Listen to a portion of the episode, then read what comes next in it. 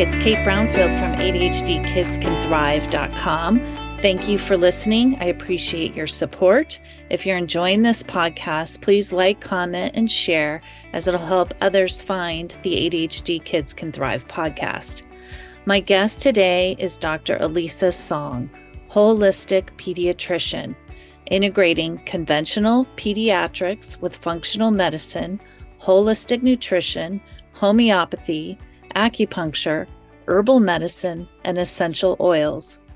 Please enjoy our conversation. Hi, Dr. Song. Thank you for joining me today. I'm looking Hi, forward Kate. to speaking with you. Yeah, Oh, I'm super excited. It's been way too long, so I'm really glad to be on with you today. Yes, I have personal experience with Dr. Song. She's taught me everything that I know. so I'm grateful for her spending her time to share wisdom with other people today. Oh, thank you. Okay, so we're going to primarily focus on the kiddos who um, are neurodiverse and Mhm. have um, ADHD included in their health profile, if you will, um, for this particular conversation. So let's just start from the beginning. And can you help us understand like, do a lot of kids with ADHD also struggle with other health issues? Yeah, so we know that there are a lot of what are called comorbidities. So that just means there are multiple health concerns going on. And so from a, you know, neurodevelopmental, neuropsychiatric standpoint, um, you know, the numbers, so the CDC came out with numbers from 2016 to 2019. Those are sort of the most recent numbers we have on how many kids actually have ADHD. Um, so we know now that about about one in 10 kids has ADHD. But then when you break that down into age group, we, when you get to the teen years, one in eight has been diagnosed. In the elementary years, like six to 11 years, one in that's one in 10. But even three to five year olds. Now, when I was in training, you know, I was told that you can't diagnose ADHD in a three to five year old. Right. So, but but according to the CDC, in among three to five year olds, one in 20 has ADHD. One in 20. One But in then it's 20.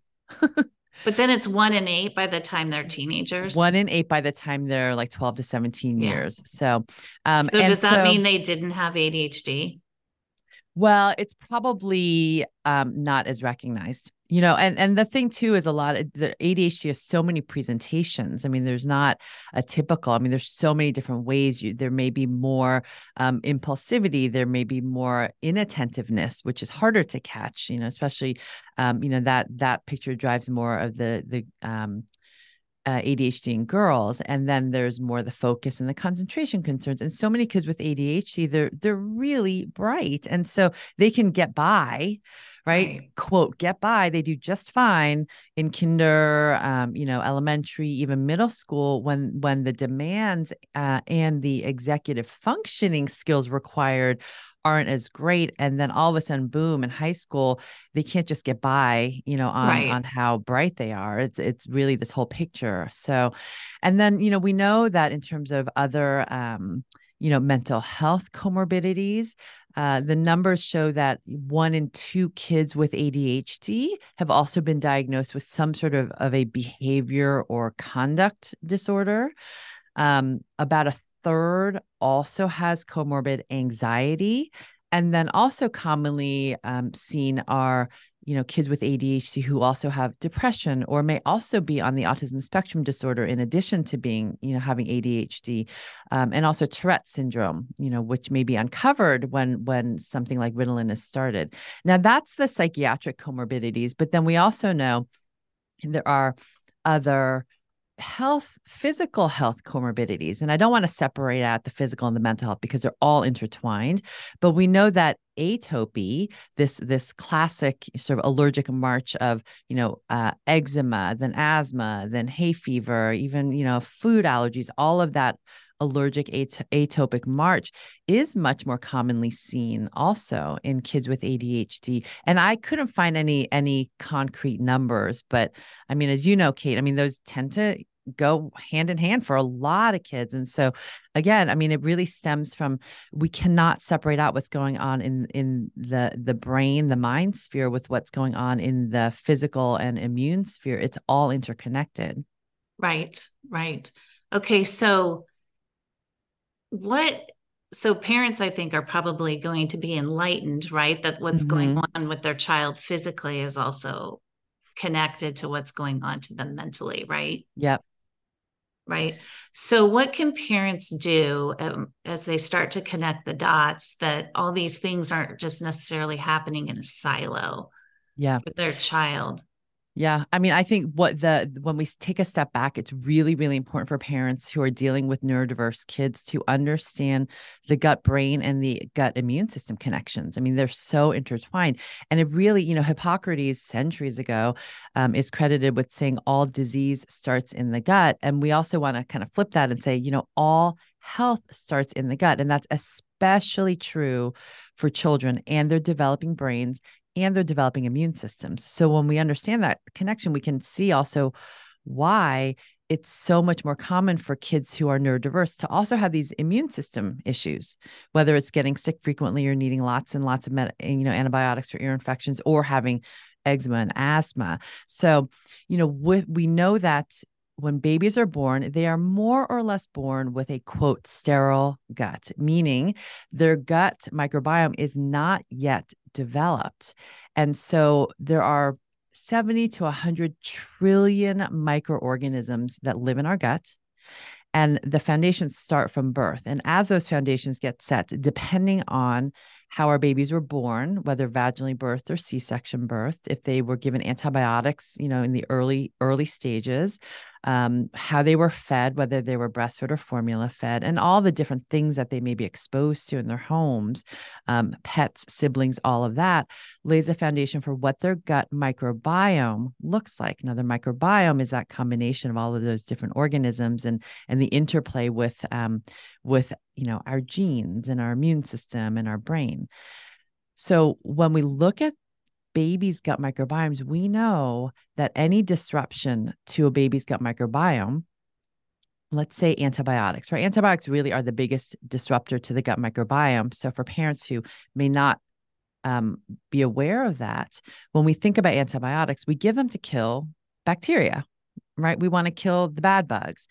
But antibiotics really don't care whether they kill the good bugs or the bad bugs.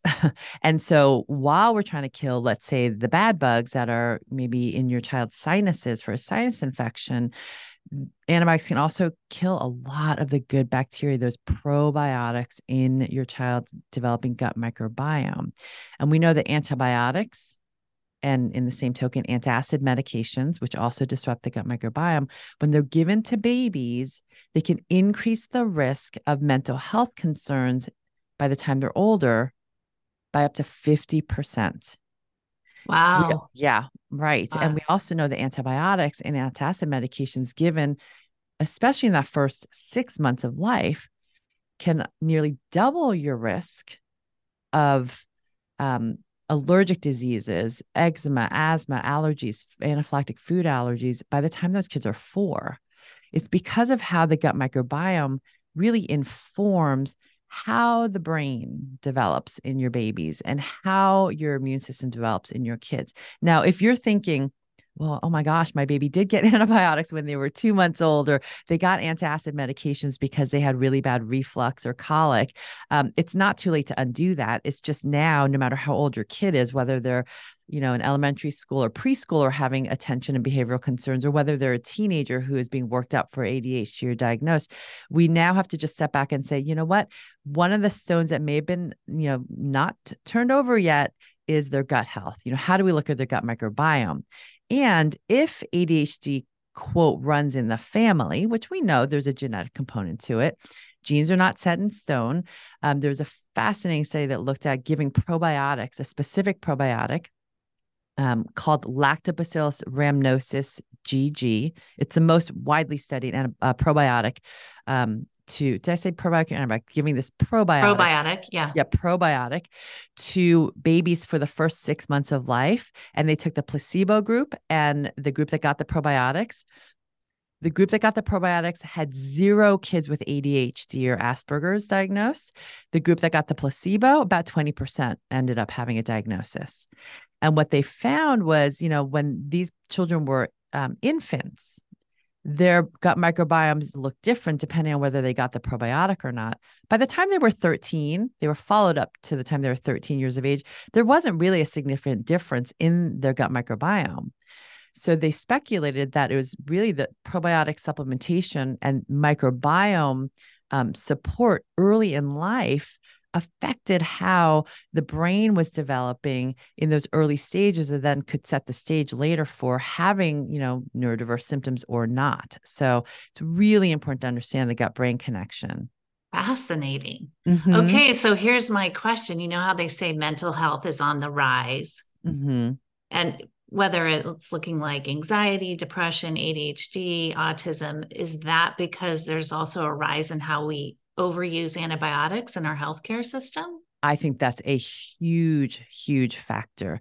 Another study, you know, in in Finland, they have these huge databases where they, you know, it's it's a um, um, a well studied population, and what they found when they followed these Finnish mother infant pairs, um, a single round of antibiotics, this is where that study came from, a single round of antibiotics significantly increased that child's risk of mental health concerns by the time they were older kids or teenagers. This was even if mothers received antibiotics while they were pregnant with that child, that still counted. And the more the rounds of antibiotics, the higher the risk of developing mental health concerns. I think that is a huge part of it. And then we also have to step back and think what else is disrupting our kids' gut microbiomes? I mean, what is happening? And this was long, I mean, the pandemic had shined this really glaring light on our mental health emergency in kids. Um, you know, especially our teenage girls, our teenagers increased in suicidality, um, attempts, and completions. But that was even before the pandemic, a crisis, right? right? I mean, suicide has has been for a very long time the second leading cause of death in our youth, our teenagers, and our, our young 20s, you know, uh, young adults, um, only second to um, accidental injury, which kind of goes hand in hand with that risk taking behavior, right? Right. Um, and, you know, before the pandemic, the numbers from 2019, when I gave this talk, I mean, kids were 20, these teenagers 27 times more likely to die from by suicide than they were from influenza infection. And yet, what happens every winter? What is our big public health campaign?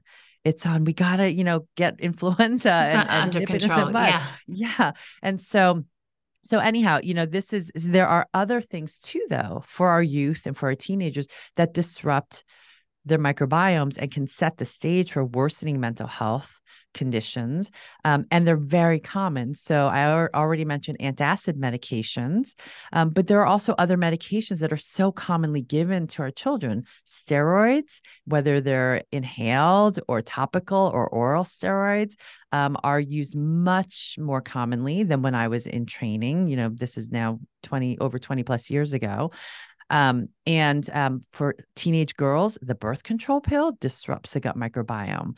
Um, SSRI medications, right? Your your Prozac, your Lexapro, your antidepressants, those disrupt the gut microbiome ibuprofen right when our kids have a fever we reach for the tylenol or the or the advil. Well ibuprofen in some studies were found to disrupt the gut microbiome as much as antibiotics. So i'm not saying if your kids are on these medications pull them off right away. What i'm saying is now just understand if your kids need first of all have an understanding and discussion with your your physician. Are these really necessary are there other options, you know, besides, let's say, the antibiotics or maybe the ibuprofen when your kids have a fever? What would happen if I waited to give these? And if these are necessary, how do I make sure that we um, mitigate, that we prevent the adverse effects to their gut microbiome, which can then trade off you know short-term relief from this infection or this fever or this whatever um, for longer term future health problems that are more chronic and more insidious. It's a lot to think about it's a lot to, it's a lot to think about. But if we step back and just just know focus on the gut one step at a time whatever way you can it's that awareness and it can um you know when you first learn about it and i remember when i first started training in in functional medicine and integrative peds it's like you know you're, you're kind of drinking from a fire hose. You're like oh my gosh why didn't i know this you know how how could i not have been you know trained this in medical school or in residency? And why don't more practitioners know? Why don't more parents know? And you start you know going down this eh, you know feel can feel like a, a rabbit hole. And then then you just step back. And it's really important i think to you know have a guide or you know have a podcast like yours where you can just say look here's this information. We're going to sit with it not let it overwhelm us and then just see which piece of the puzzle can can i approach right now right? It's just how we talk with our kids with adhd right? You chunk it down. Right. take, take one chunk you know at a time. Don't look at the huge picture. You know look at this one chunk that you can do and take the chunk that's the easiest because there's so many ways that we can improve and support your child's gut microbiome and it does not have to be all at once.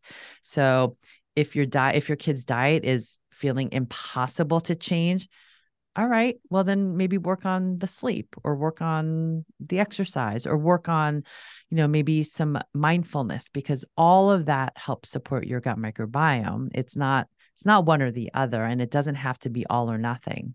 Right right. Okay so if your child is doing you know in this cycle especially with um, flu season and covid mm. season coming up right and you get in these cycles of taking antibiotics. I mean, can you just tell us a little bit? I mean, I recommend everybody go follow you, right? Because you do yeah. talk about this a lot, but like, you know, what are some steps a parent could consider so their child can, in fact, get out of this antibiotic cycle. Yeah.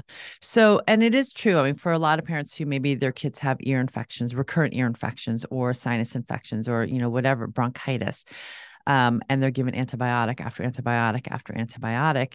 Um, one thing to just recognize as a parent and um, you know even as physicians right you know sometimes we we for for the um, most part when your kids are sick unless you have a documented, you know, strep throat that's been tested and cultured, right? Or you have a documented, you know, a PCR test for different respiratory viruses, it's virtually you cannot tell just by looking at a child or the or taking the clinical history does your child have a viral infection or a bacterial infection? That's the first thing to know. And the vast majority of infections that children will encounter are actually viral and antibiotics do nothing for viruses. And in fact one study found that you know the, of the millions of you know, antibiotic prescriptions that are are given to children some studies find that up to 70% may be inappropriately prescribed for viral infections. So, you know, we we want to acknowledge that and then know all right, when your kids are sick or or you go into the doctors and, and the doctor's like, I don't know if it's viral or bacterial, we just want to do something, right? I mean, we all just want to do something. We just want our kids to feel better. And we think, oh my gosh, I just want it, I just want this antibiotic to work. And I, you know, I'm not going to say I'm not guilty of this. When my, you know, when Kenzie, I remember when she was little and she had a really bad case of hand, foot, and mouth, which is going around right now, causes intensely painful sore throat. And I kept checking her for strep throat because I'm like, oh my gosh, I can't really do anything for a viral infection like hand, foot, and mouth, but I can treat strep with an antibiotic, but it, it wasn't strep. So yeah. I couldn't treat her. Yeah. And there's also when you look at, so for me as an integrated pediatrician, I now have learned how to use homeopathy and, and teach parents acupressure points and use herbs and essential oils that can help kids get better faster from their viral infections, even without needing, um, you know, even when, you know, there's con- in conventional medicine, it's quote supportive care. It's like, oh, we'll give them Tylenol if they have a fever, you maybe Sudafed if they're a little congested, or try Benadryl, even though the studies show it doesn't work, you know, for, for congestion. Yeah folds, right? Um, and so there are a lot of things we can do. So that's one thing is just recognizing because knowledge really is power, right? When you right. recognize, all right, this chances are this is viral, even in ear infections, right? The vast majority of ear infections actually probably are mixed bacteria and virus. And the vast majority of ear infections, even bacterial ones, are going to resolve on their own right? And so just recognizing that. And then the next time, if your kids do have an ear infection or a bronchitis or sinus infections, I would encourage you. Um, you know, I have lots of resources on on my website. Just you know, knowing that there are some really you know evidence based approaches to um, managing your child's illness and helping them recover without necessarily needing to take antibiotics. Now, if your kids do take antibiotics, then the key is to restore their gut microbiome because then that supporting their gut immune system connection is going to help prevent them from getting sicker you know right away right more quickly right away with a recurrent episode and and hopefully reduce their chance of then you know moving forward into a bacterial infection so when kids are taking antibiotics i always recommend taking a probiotic supplement alongside their antibiotic course. So, I mean, the most common antibiotic given is prescribed is amoxicillin, which is usually a twice a day dose. So then you just want to take a probiotic that is um, what's called a quote broader spectrum so you know as as many different strains as you can find of probiotics with the trillions of probiotics in your gut it doesn't make sense to just pick one or two strains you want to try to get in as many good ones as possible um, and take them at least an hour or two away from the antibiotic dose because remember the antibiotics are also going to potentially kill the probiotics right. um, and then we also want to make sure that we're we're giving you know what i um, when i think about probiotics and a lot of a lot of parents now are giving their kids probiotics um, you don't want to you don't want to just throw probiotics into your child's gut without supporting their growth. I mean, it's just like, you know, many people through the pandemic started gardening, right? You wouldn't just throw tomato seeds onto the ground and then walk away and think, oh, I'm going to come back in a couple weeks and this beautiful tomato plant is going to grow. You need to nurture the soil with the right nutrients, the right, you know, organic fertilizers, the sunshine, the water, all of that. Maybe talk to your plants a little bit, right?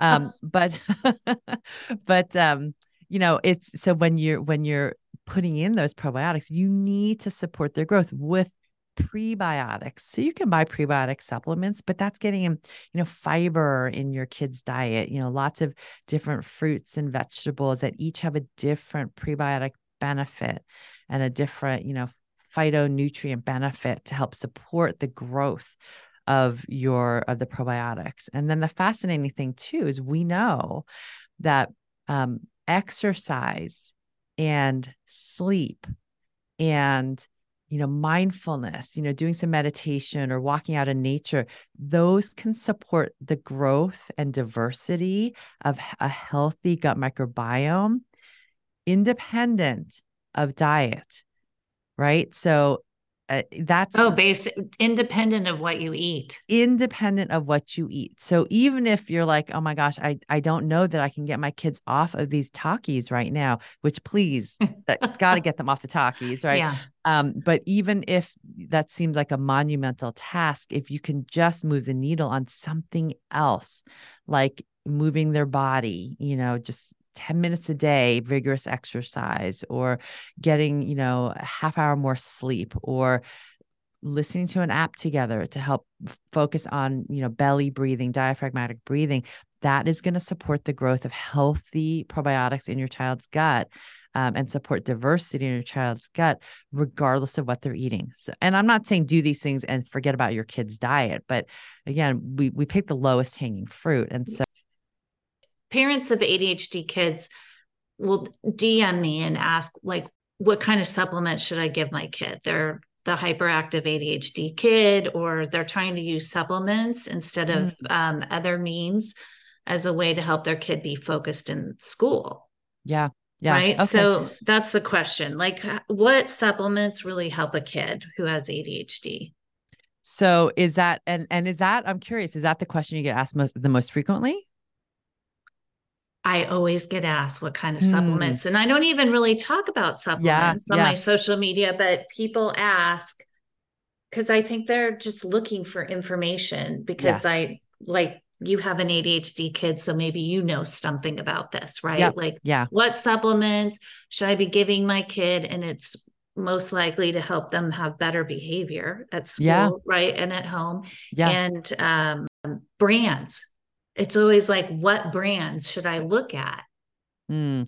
So okay, so the first thing, let's step back. I think supplements have have definitely have a place um, uh, in supporting kids with ADHD, ADHD, and there are also some um, good studies out there on different supplements that can be very helpful in supporting ADHD symptoms.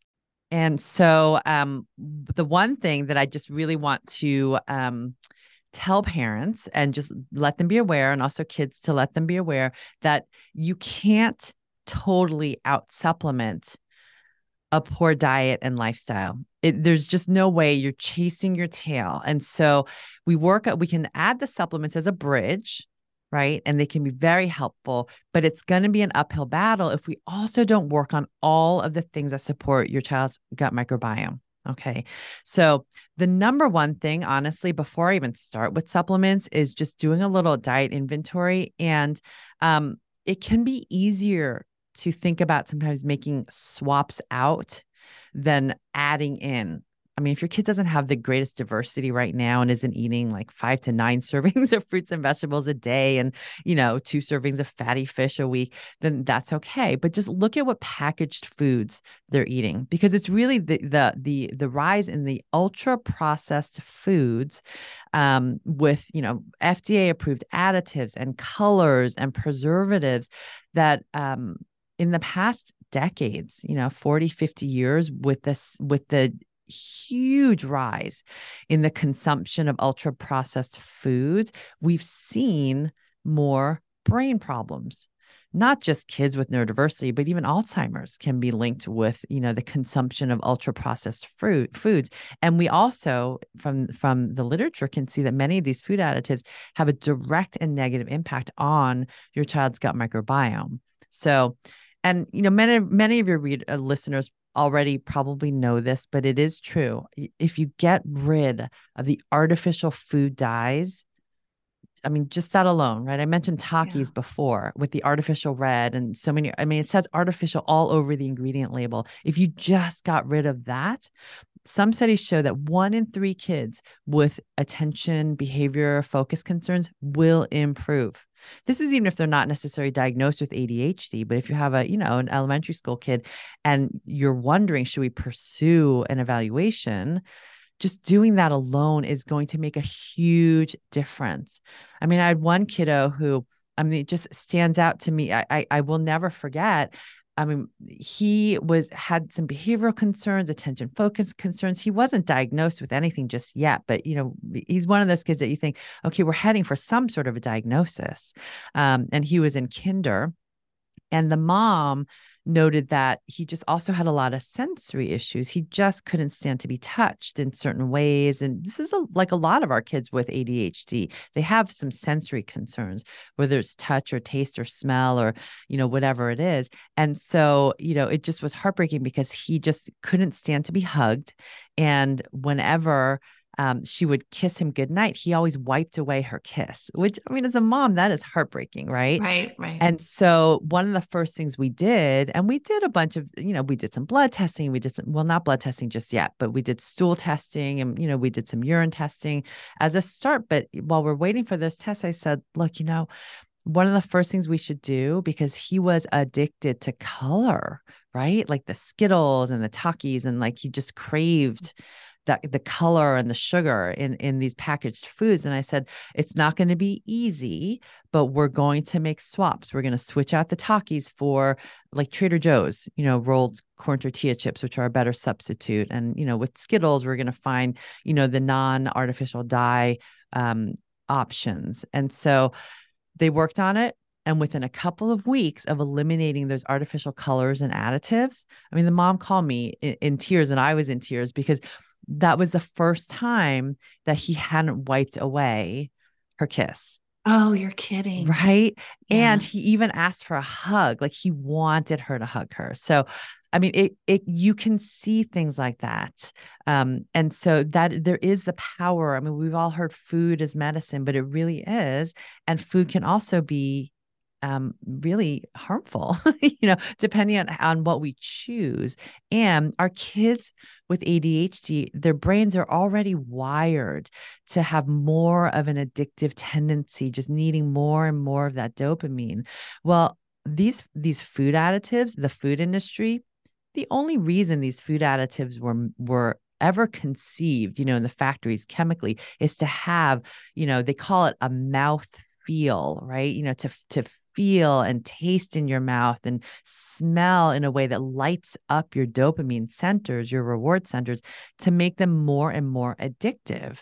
And it's not and there's, you know, added sugar is a food additive, added salt is a food additive.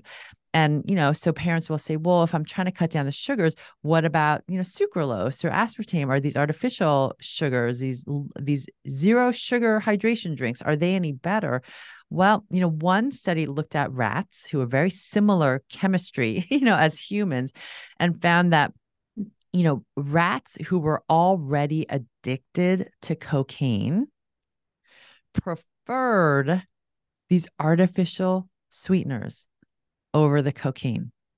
Wow. I mean, that is okay. alarming, right? And then you see all of these, you know, prime and whatever the, the thing is oh, that God, kids yes. love, right? They have sucralose in them. And kids, and even, you know, everyone's fooled by the front of the label. Even, you know, my kids who I've taught them how to read labels. If you learn how to read labels, and I'm, I teach this in, you know, um, on social media, it's a big part of, of my book that's coming out next year is learning how to read food labels like a gut hero so that you can still go out with your friends buy a bag of chips, you know, buy a, a, bottled drink, but you know how to choose one that's not going to be poison to your brain or your gut microbiome. Right. Because right. kids don't want to look different. So I let right. Bodhi, I mean, Kenzie and Bodie, sure, they go out to boba tea with their friends, but we, but we look and see, well, what are the ingredients in there? And how do we want to kind of bubble surround that choice that maybe had like way more added sugar than you should have in two days right? Right. With with stronger choices right? Um and so anyhow that's just you know to say if you haven't yet started working on your kid side just think of how you can move forward in that arena. And in the meantime we can use supplements to first of all be the bridge and fill in nutrient gaps. We know that kids with ADHD tend to have be more likely to be deficient in vitamin D, zinc, magnesium, iron, omega 3s, right? Your fatty acids or fish oils. So even if we start with those, if you get a, a really good multi that has higher levels of D, zinc, magnesium, iron. Now, oftentimes when I'm working with kids, I will check blood levels to try to optimize those because it can be surprising how much kids need. Um, but just you know, really high quality multi. In fact, there was a uh, a study done on. I think the multi was called Empower Plus.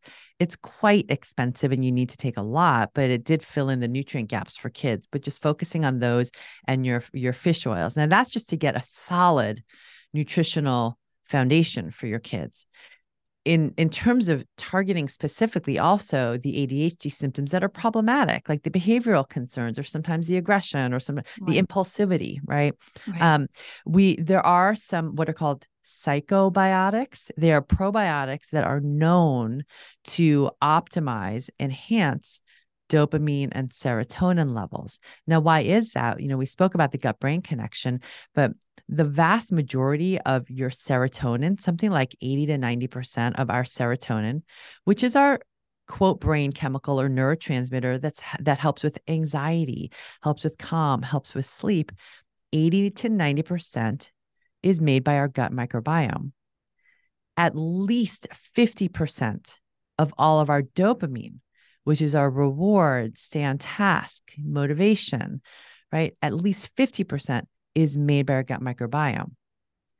So when we take these psychobiotics to help support the specific um, probiotics that have been shown to improve dopamine and serotonin levels, I've seen some really, you know, good results with that. So now parents are going to want to know, well, which ones? uh, Everyone's so, googling right now. yeah, and I don't have any any you know stake in in these supplement companies. Okay, but there is one that was studied out of China. It's called PS one twenty eight PS128 found to really improve um, symptoms of autism, their uh, um, ADHD. They're now looking at it for anxiety and also for Alzheimer's, right? Any neuropsychiatric condition and neurodevelopmental concern. So that is a probiotic. The brand name is called Neuralli. N E U R A L L I. And the, the studies were really done with twice a day or two capsules a day over a minimum of three months. So you, it's not an overnight fix, right? When you can't just magically snap your fingers and your microbiome looks better. Um, so it's this is you got to stick with you got to stick with it, right? right. Um, and then the other two probiotics uh, strains, there's one called um, Lactobacillus. Uh, it's the Rosell, R O S E L L. So I'm going to spat out some really long names, but Lactobacillus helveticus Rosell 52. And then another one is Bifidobacterium longum Rosell 175. And I'll send you the the print typing of those because there are a variety of different supplement companies out there that incorporate these strains. And that's the importance of you can't just take any probiotic you want to know which specific strain because now we're we've identified so far at least 8000 specific strains that potentially have different benefits on you know for your skin or for your um, your lungs or for vaginal health or breast health or for brain health. And so we really want those specific strains. So it was the PS 128, this Lactobacillus Rosell 52, and Bifidobacterium Rosell 175. So if parents just look to see which probiotics have those specific strains, those are the ones that I would prioritize. Okay. For, you know, in terms of supporting ADHD symptoms. Now, if your kids also have ADHD and eczema, for instance, then I would want to add some eczema specific strains as well. Now, the other supplements that in the studies have been found to really be supportive, saffron, that yellow spice yeah. that is put mm-hmm. into, you know, lots of Indian curries. I mean, it's beautiful but um, some really good studies with kids with ADHD. There's one from last year. There's one, you know, some from you know a, a while back, um, and the dosage dosages vary. The the more, more recent study was 30 milligrams of active saffron, 30 milligrams, um, given to kids with ADHD between seven and 17 years of age, found to be really as effective as Ritalin in improving symptoms without the negative impact on um, appetite or sleep, Inter- okay. right? All of the side effects that we worry about when we put our kids on Ritalin. Well, yeah, they're more calm in their seat, but they don't really feel like themselves. They're a little more flat, or oh my gosh, they're losing weight because they're not eating, they have no appetite, or I can't get them to sleep because they're, you know, they're still bouncing off the walls. Yeah, they're still wrapped up. And mm-hmm. it can mm-hmm. increase anxiety. Yeah, yeah. So saffron not just is helpful for ADHD, but can help with anxiety. And you know, for for a lot of kids with ADHD, I do see a lot of comorbid anxiety, and it's really hard to tease out. Or are they having trouble focusing and paying attention and having these outbursts because they're anxious? Or because of their ADHD. And sometimes, interestingly, it's actually the anxiety piece that's driving more of the behaviors than it may be the ADHD piece. And again, it's not as simple. We can't just separate it out. But um, another supplement that I find very helpful for kids with ADHD, especially kids who are in that fight or flight revved up mode um, you can tell they're really jumpy or maybe you know they have outbursts and they're really um, kind of emotionally like labile and fragile, right? I mean, they just are really um, um, very reactive. Um, there's a supplement called phosphatidylserine, which lowers your excess levels of cortisol, which is our stress hormone. This is really good for kids who and for adults who um, they get revved up at night. You know, when you're tired at night and you're trying to go to bed, and then all of a sudden your head hits a pillow, and then you start thinking your list, you know, miles yeah. and miles of your to-do list, or you or you can't stop thinking about the next day and all the things you have to do. Well, phosphatidylserine really helps with that. And so the dosages, and there was one study looking at um, um, kids with ADHD given up to 200 to 300 milligrams of phosphatidylserine each day and it actually really helped with their sleep in this particular study and can help with some of that emotional reactivity, you know, from what I, um, it's, it's, a great supplement. Would um, you recommend that for the evening if a kid is having a hard time going to sleep? Yeah, I might even do like 100 milligrams around dinner time to reduce that inappropriate adrenaline surge at nighttime. And then maybe even in the morning if they get into that fight or flight jumpy state for school. Oh, yeah. So, yeah. Okay. So you can kind of, you know, I've had some parents who do, uh, you know, who give at breakfast and you know at lunch and at nighttime because you're just trying to calm the nervous system down Um, there's another supplement called pine bark extract or pycnogenol. That's a really good antioxidant. Um, and that one was shown. Um, dosages can vary anywhere from maybe 20 milligrams to 40 milligrams. Another study gave one milligram per kilogram of body weight. And after one month, found that there was a, a significant improvement in hyperactivity, attention, um, concentration, even like motor coordination, right? Um, but when they stopped, symptoms started to recur. So you had to keep it going, right?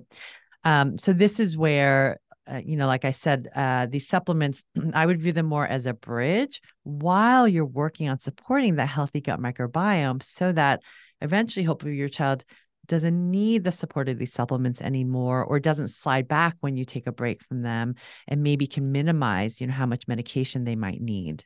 It's a lot. Thank you, Elisa. Yeah. Just lots of options, right? Lots of options. There's lots of options.